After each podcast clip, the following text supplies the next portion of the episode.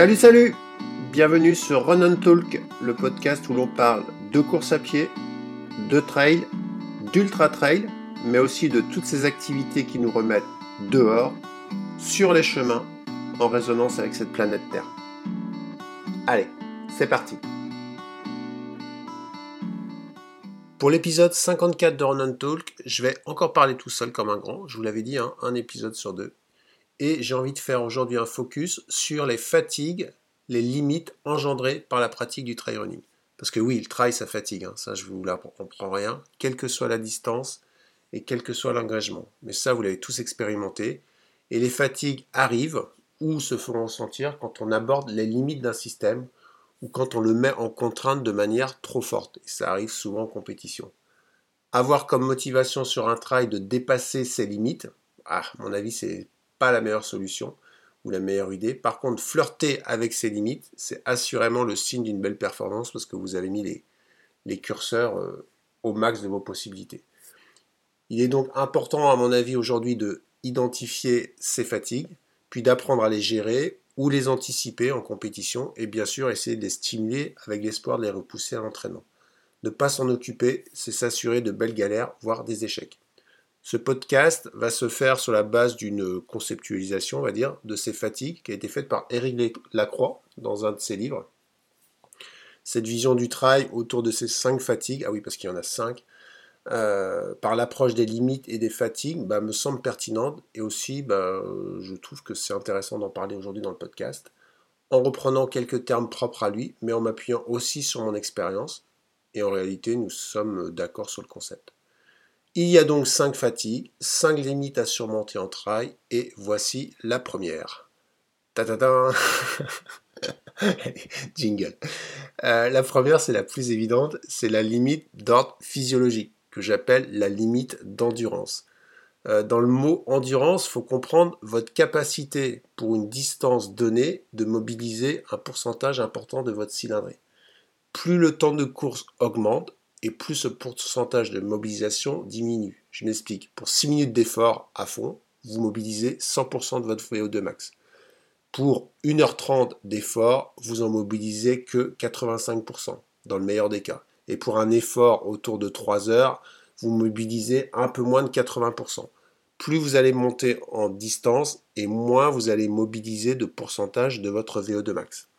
La fatigue arrivera moins vite que votre voisin, si à vitesse égale, vous utilisez un pourcentage plus faible de cette VO2 max.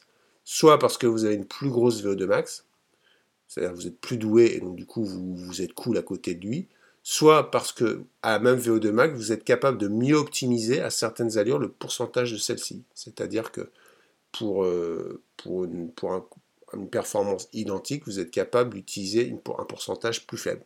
En fait, c'est ça l'endurance en réalité. Et cette limite, vous pouvez la repousser par de l'entraînement.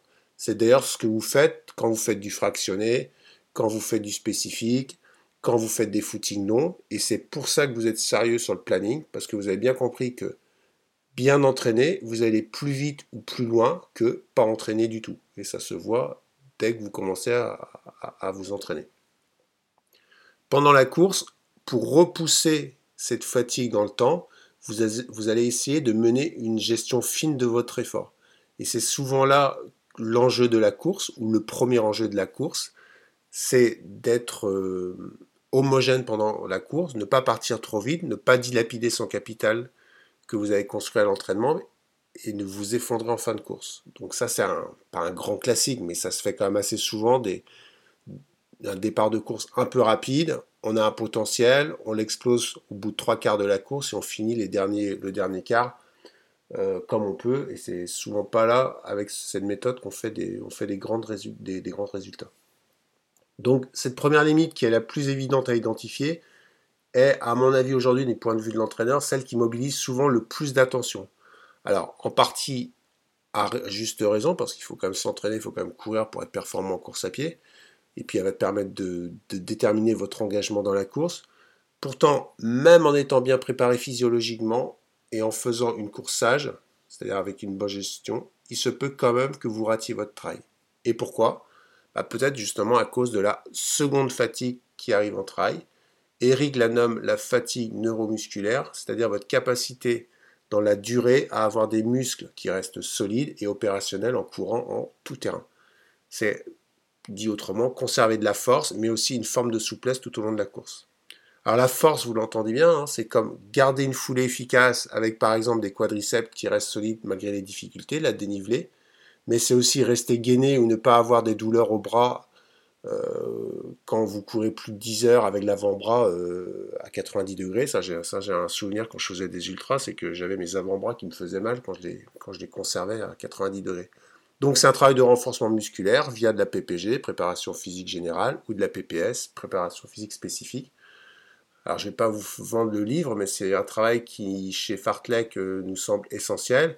Et c'est pour ça qu'avec Diego, on a écrit euh, il y a quelques temps, il y a un an, le livre 100 euh, jours feedrun, avec l'idée justement d'être vraiment focus sur, cette, ce, sur, ce second travail, de repousser ses limites neuromusculaires en faisant un travail de renforcement que l'on fait, où on se donne du temps pour le faire, qui s'inscrit dans le temps, et euh, qui, euh, dans lequel on s'implique euh, de la même manière que l'on peut s'impliquer dans un, travail physiologique et, dans le temps que l'on passe à courir. ce qui n'est pas ce qui n'est pas si évident que ça et c'est pour ça qu'on avait fait ce livre parce qu'on galérait jusque là à le faire parce que à mon avis on passe on place souvent ce travail de renforcement d'étirement etc comme un ajustement dans notre programme Pourtant, à mon avis, c'est un vrai curseur à déplacer pour améliorer sa performance globale. On a parlé de la force, mais évidemment, la souplesse et avoir des routines pour s'assouplir, ça a aussi du sens. Euh, en compétition, ne plus pouvoir s'asseoir au bout de 50 km sur une chaise à un ravito parce que le bas du dos est raide, c'est ni du renfort ni de la gestion d'allure, mais ça peut éviter quand même de pouvoir finir la course de manière sereine. Au quotidien, ça peut aussi éviter quelques blessures dans la préparation euh, de, votre, de votre course. Donc à l'entraînement, c'est un travail régulier à mener autour de, du renforcement, de l'assouplissement, et en compétition, une nouvelle fois, une gestion de votre capital pour ne pour pas l'exploser ou le dilapider dès les premières descentes en ayant euh, en donnant trop. Donc ça, passe aussi par une économie de course pour conserver ce capital le plus longtemps possible. La troisième limite, la troisième limite, c'est votre capacité à transposer les compétences 1 et 2, c'est-à-dire à bien gérer votre effort, à être fort musculairement, mais dans un milieu naturel, c'est-à-dire avec tous les obstacles qui vont se présenter. Et en trail, c'est souvent dans un milieu montagnard. Donc c'est, dans un premier temps, comment on acquiert suffisamment de technique, de pose de pied, de proprioception, pour descendre par exemple un pierrier, un pierrier sans exploser ses quadriceps, en se crispant, sans perdre le fil de son effort parce qu'on est obligé de marcher, là où euh, quelqu'un qui a une technique va pouvoir passer euh, en courant et même euh, de manière très rapide. En milieu montagnard, c'est aussi comment on est capable de supporter la spécificité de la montagne et l'effort en altitude à plus de 2000 mètres. Alors quand on habite, quand on habite en montagne, c'est assez facile. Quand on habite en, métro, en milieu urbain, dans une grande métropole française et en pleine, euh, et que vous débarquez dans une station la veille, parfois ça peut surprendre. Et vous pouvez être en forme, faire une bonne gestion d'allure, vous serez quand même coincé là-haut parce que vous ne pourrez pas vous engager. Euh, donc à mon avis, l'adaptation à la physionomie de course et au spécifique, à la spécificité de la course que vous allez préparer, elle est nécessaire, quel que soit le lieu où l'on habite.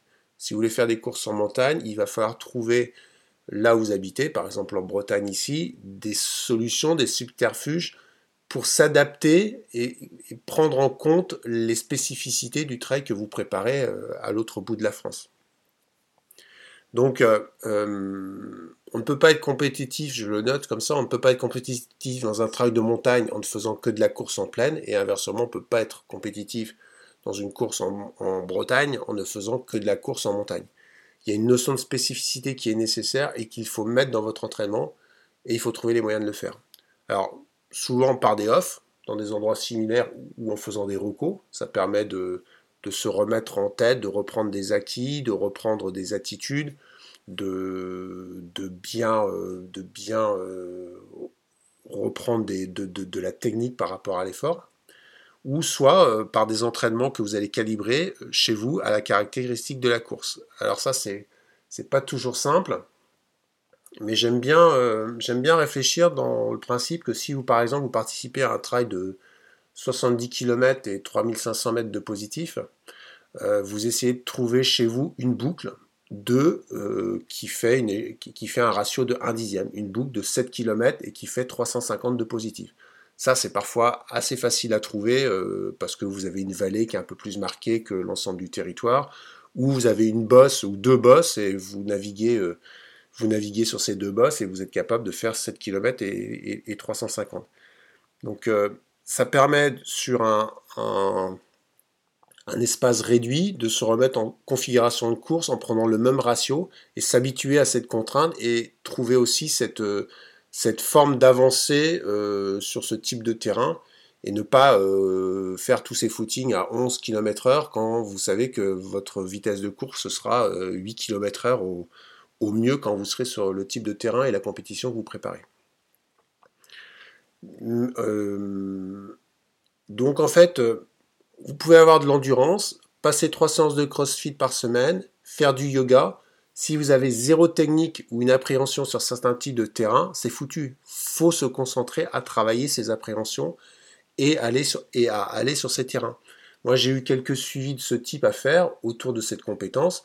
J'ai accueilli euh, en coaching des triathlètes ultra doués qui voulaient euh, faire une seconde carrière euh, en trail et en montagne la technique, la proprio euh, était rédhibitoire pour faire de la performance. C'était un élément bloquant de la performance. Idem pour quelqu'un qui est très rapide sur un marathon route et qui pense que il peut transposer ça assez rapidement sur un format marathon ou sur un format trail court en montagne.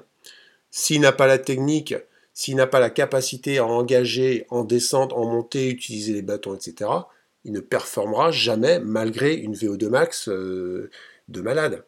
Donc il faut, bouffer du terrain, aller chercher de la trace rustique, apprendre à marcher.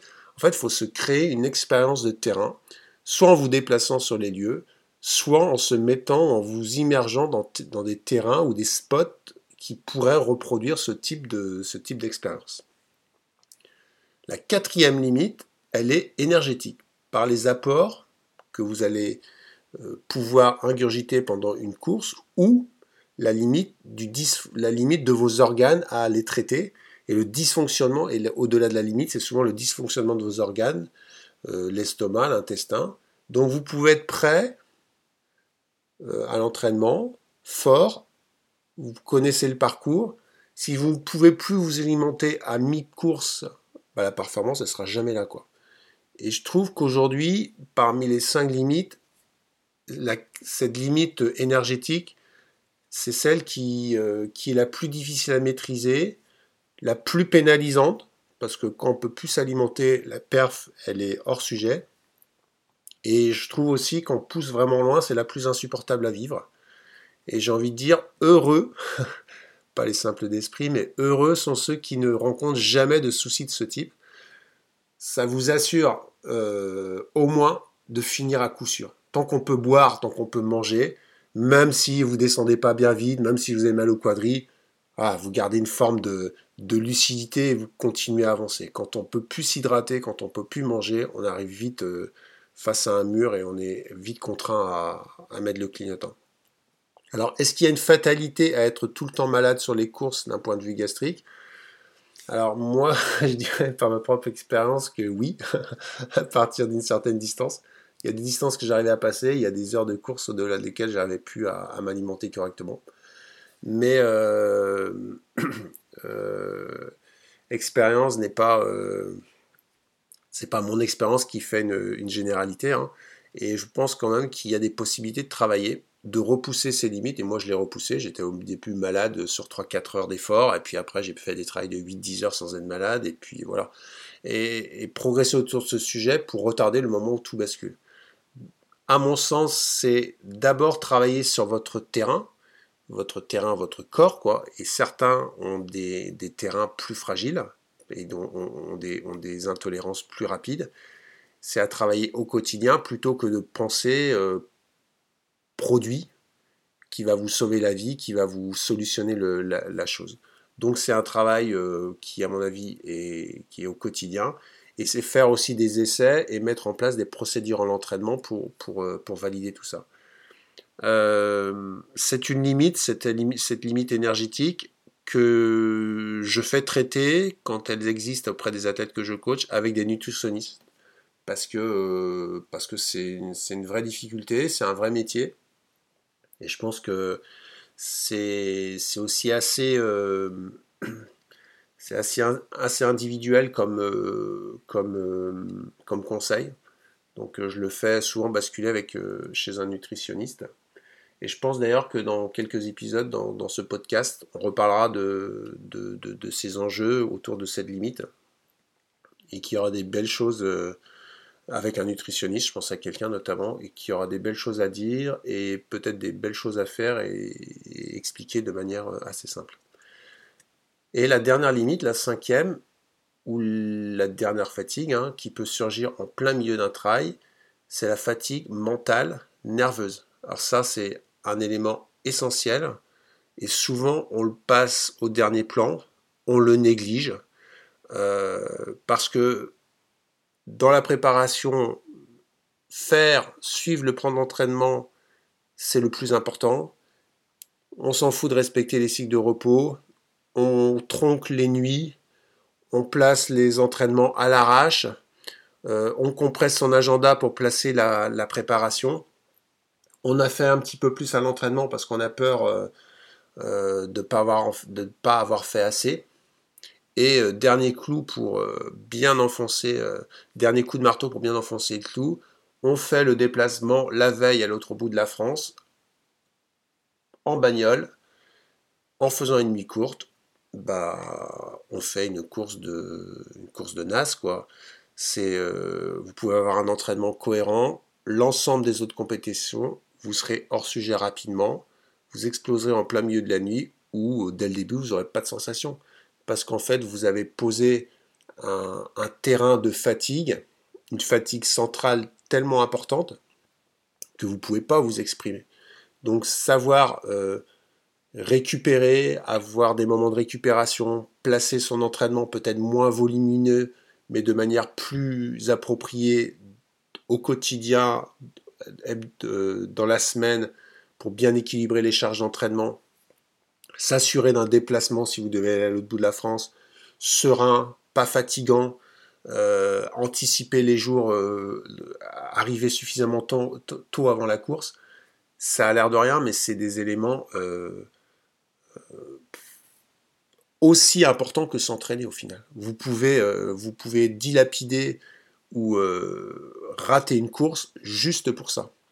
Parce que vous n'aviez pas le temps. Bah, vous n'avez pas le temps, mais par contre, vous aurez le temps de rentrer à pied et de et de et d'abandonner. Donc euh, cette fatigue, euh, cette fatigue mentale, cette fatigue centrale, elle doit être, elle doit être mesurée et entre ne pas être entraîné et arriver frais au départ d'une course, je préfère quelqu'un qui arrive frais et moins bien entraîné que quelqu'un qui est surentraîné mais qui est fatigué. Il y, a un qui est sûr d'arriver. Euh, cette fatigue, cette limite aussi, ça peut être euh, d'abord aussi de se préparer mentalement à l'effort et anticiper ce qui vous, ce qui vous attend. Et le trail pour ça, c'est assez, euh, c'est assez, euh, on va dire, euh, vicieux. Je sais pas.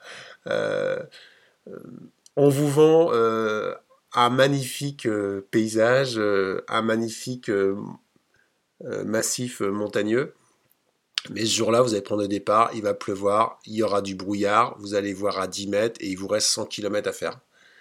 Euh, vous imaginiez faire euh, de l'ultra trail et passer euh, de 24 heures ou 30 heures dehors en regardant les paysages et là vous ne voyez que vos chaussures. Vous marchez toutes les bosses, vous marchez la moitié des descentes, vous, vous, avancez, vous voyez les kilomètres avancer à la vitesse d'un randonneur et parfois on s'ennuie.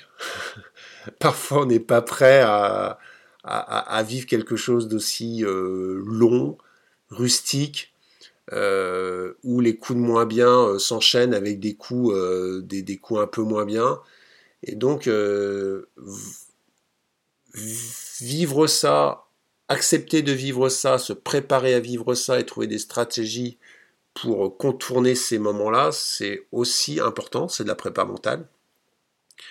Euh, être capable de faire diversion quand votre esprit s'ennuie et que votre discours interne, c'est-à-dire ce que vous vous dites est négatif, euh, c'est un réel atout. C'est euh, avoir la capacité de retrouver de la ressource, savoir pourquoi vous êtes là et les bonnes raisons pourquoi vous avez pris ce départ, c'est bien aussi de les avoir identifiés avant pour vous faire avancer un petit peu. Donc toute cette préparation en amont, elle a un, elle a un réel sens et euh, elle mérite aussi, euh, elle mérite d'être faite et elle mérite de poser quelques, quelques astuces, quelques, quelques, quelques phrases, quelques leitmotifs et, et se poser les bonnes questions avant de vous inscrire. Euh, ben voilà, les cinq limites. En gros, je vous apprends rien. Hein. Si vous arrivez sur, euh, les courses euh, euh, avec, si vous faites une course avec une allure juste, que vous avez un physique solide, que la technique de la course ou que la course est, à votre portée d'un point de vue technique, que vous connaissez cette course ou vous connaissez le milieu, que vous avez jamais de soucis énergétiques et que vous avez un mental euh, et de la ressource, normalement, euh, un trail, ça se passe pas mal, quoi. Seulement, garder, euh, seulement ça se passe pas toujours comme ça, parce que garder la maîtrise sur ces cinq curseurs, c'est vraiment pas évident dans les faits. les travailler non plus, ces curseurs, c'est pas évident, parce qu'on les, on les mobilise souvent bah, sur des seuils de limite, et reproduire ces seuils, on les reproduit dans des situations de stress importantes et c'est vraiment pas évident à mettre en place euh, bah, dans un entraînement parce que, parce que ça vous fatiguerait, ça, ça vous angoisserait. Euh, par exemple, euh, je pense à, l'alimentation à l'effort. On peut avoir une alimentation sur les sorties longues à l'entraînement qui passe, qui passe super bien, et dès qu'on fait une course, il y a, y, a, un souci. et puis les limites, elles sont interconnectées, c'est-à-dire qu'on je pense technique, euh, ne pas être bon techniquement, on peut cocher les quatre autres, euh, les quatre autres qualités. Quand on va buter dans une descente technique, ça va nous énerver, on va perdre le moral, ou on va essayer de, de, de, suivre comme ceux qui sont devant, donc du coup on va forcer son engagement physiologique et on va, on va sortir de ses allures, on va tomber, voilà, donc on va se crisper musculairement. Donc en fait, il y a l'un, quand on commence à, quand une fatigue commence à, arriver dans l'un de ces cinq domaines, à coup sûr, elle a des impacts sur les autres domaines et c'est là que le, c'est là que le, bah, que la, la difficulté euh, s'accroît quoi. Donc euh, c'est important de, c'est important de bien identifier, c'est important de bien identifier là où il faut, euh, il faut être vigilant et c'est pour ça que j'aime bien euh, la lecture de notre sport par ce biais des, cinq fatigues, parce qu'elle permet quand même de savoir qu'est-ce qui dysfonctionne réellement dans notre pratique. Et ça permet de porter son attention et son temps sur un sujet. Et si on a des problèmes gastriques en compétition, euh, ou si on se baisse régulièrement, c'est pas en vous entraînant plus que vous serez plus performant à la prochaine course. Il faut juste arriver avec euh, un protocole alimentaire où il faut arriver avec un entraînement où vous avez 100% de vos moyens et pas euh, un mollet en moins déjà au départ de la course. Voilà. Je vous laisse réfléchir à la position de chacun d'entre vous, la, position de vos curseurs. Et puis, euh, si vous voyez, il y en a qui sont un petit peu bas, bah, relevez ces potentiomètres. Bonne réflexion. Merci pour votre suivi. Et on se dit à bientôt. Ciao